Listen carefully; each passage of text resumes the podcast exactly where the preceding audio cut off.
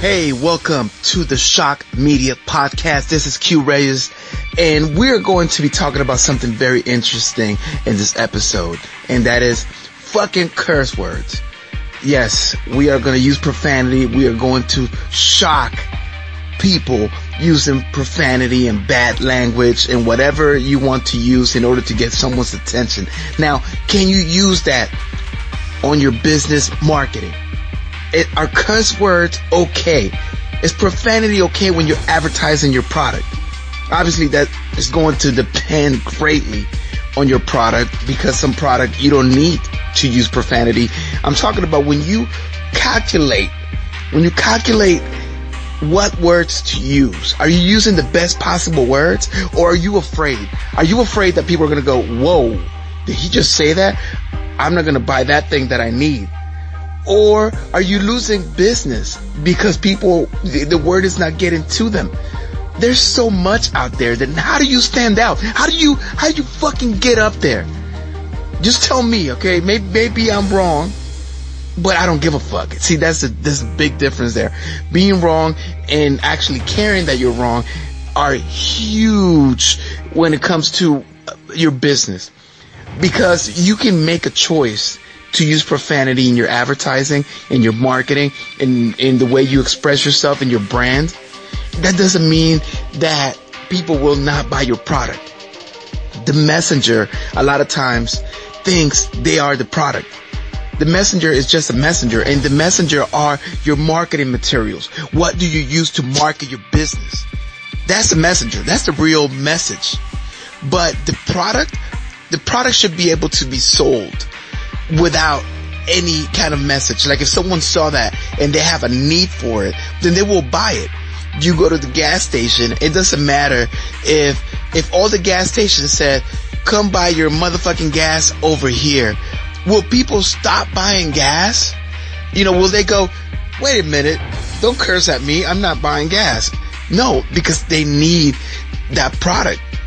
So you, you see, if you have a product that people don't need and you're just trying to scam people into buying something, then maybe you shouldn't curse.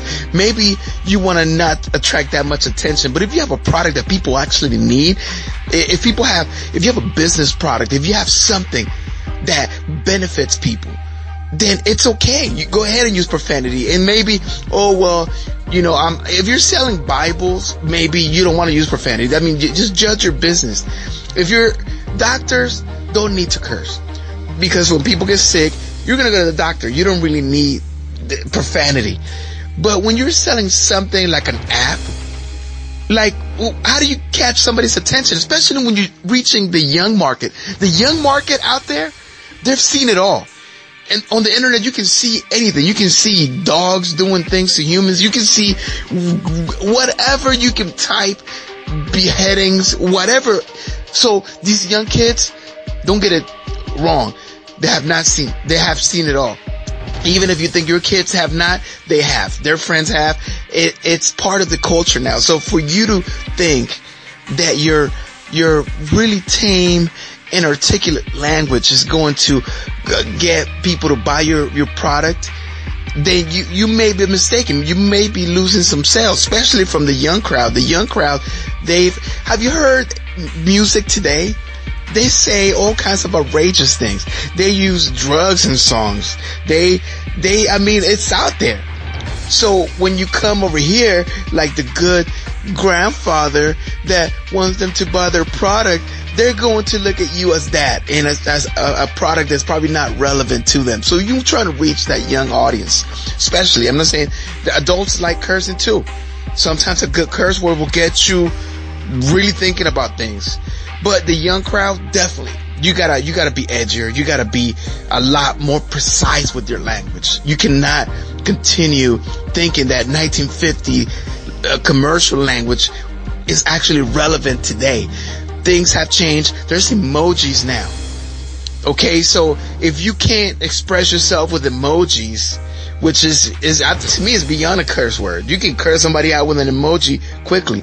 I just wanted to put that out because I think it's important for you to really, really measure your language. Okay, so until uh, next time, I'm gonna be out. This is Shock Media Podcast. Make sure you follow me.